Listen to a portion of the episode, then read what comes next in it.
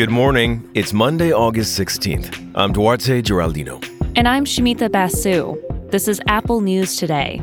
Each morning, hear about some of the most fascinating stories in the news and how the world's best journalists are covering them.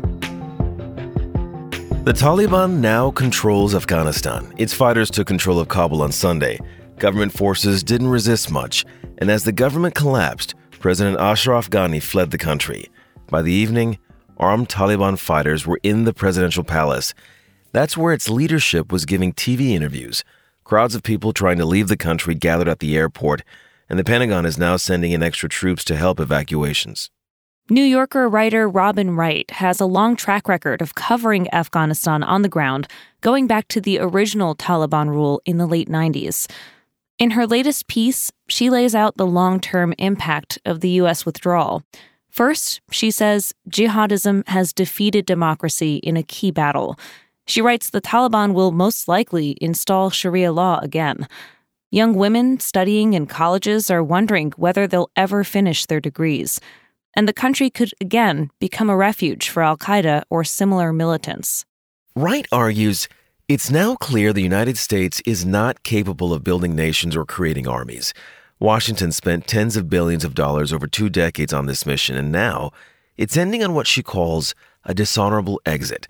Wright also points out what's happening in Afghanistan now is profoundly damaging America's reputation abroad. In the future, She's predicting the U.S. government is going to have a very difficult time getting allies to work together again on a large scale. We are highlighting a range of strong journalism on the evolving situation in Afghanistan. You can find this story and many more in the Apple News app.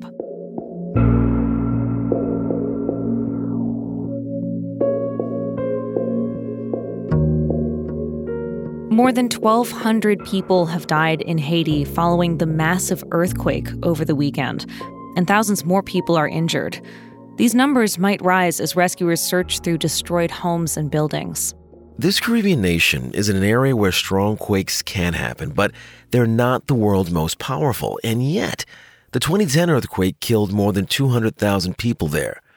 National Geographic explains why earthquakes are so deadly in Haiti one of the key points of its reporting is that many Haitian buildings are not designed to withstand earthquakes. Now, a lot of them are made of concrete, which can stand up to hurricane winds, but the problem is they lack internal reinforcement, something like steel, which would keep these buildings from crumbling in earthquakes. Stronger materials cost more, and Haiti is the poorest country in the region. The poverty there is a legacy of a country that was exploited for years, its people enslaved. One geophysicist described the state of construction in Haiti as the perfect storm of unfortunate factors, everything you don't want in an earthquake.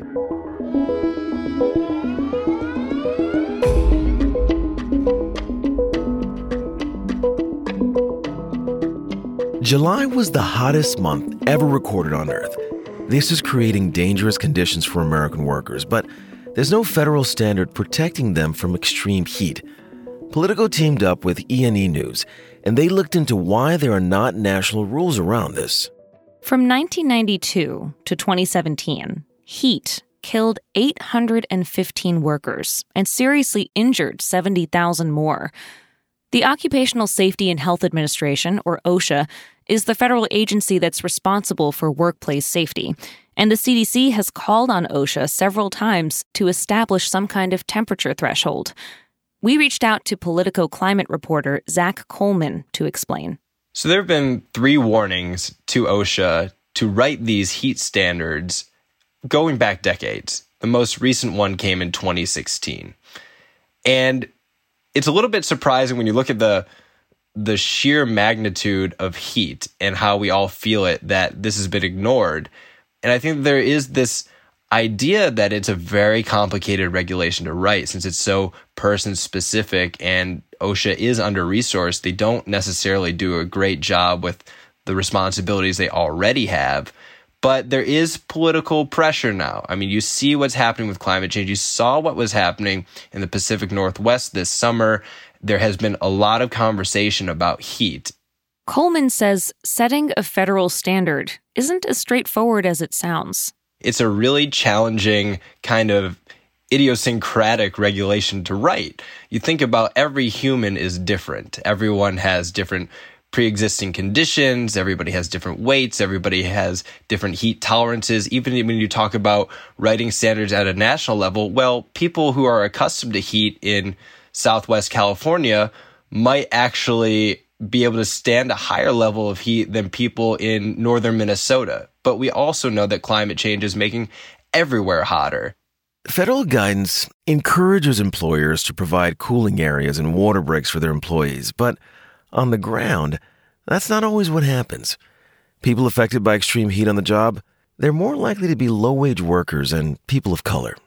So, the occupations that we see most exposed to extreme heat are those that work in the outdoors. We're talking about agriculture, we're talking about construction.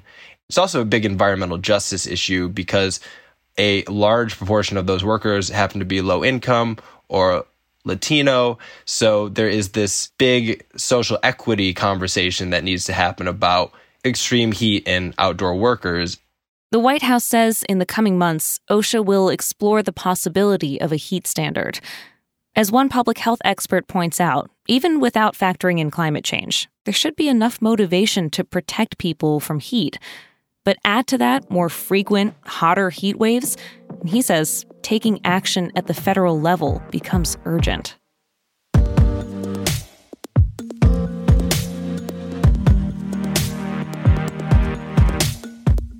Sports Illustrated has a special issue out on gambling, how it's affecting teams and athletes as it becomes legal in more places. And it includes the story of one surprising winner from the sports betting boom. Linwood Pizza in Fort Lee, New Jersey. This restaurant, it has the stuff sports fans like. You can get wings, you can get pizza, and if you can't decide, they'll even make you a buffalo wing pizza. But it's not the food that's drawing people, it's the location. The pizzeria is just over the bridge from New York. In 2018, New Jersey legalized online sports gambling, but it's not legal in New York. Once bettors across the Hudson discovered the restaurant, it turned into a gambler's paradise of sorts, a place where New Yorkers can get a slice, watch a game, and place legal bets on their phones. The owner of this restaurant says during football season, on the weekends, the place is slammed from the moment he opens his doors. He has to make extra pies to serve all of the hungry gamblers that show up. On game days, he says it feels like a party inside. He's never seen anything like it in more than 40 years of slinging pies. The owner loves this extra business, but there's one line he says he does not cross. He refuses to give any betting advice. And that's because if he gives someone a loser, they know where to find them. You can find all these stories and more in the Apple News app. And while you're in the app, keep listening to hear narrated articles from our News Plus partners. We'll talk with you again tomorrow.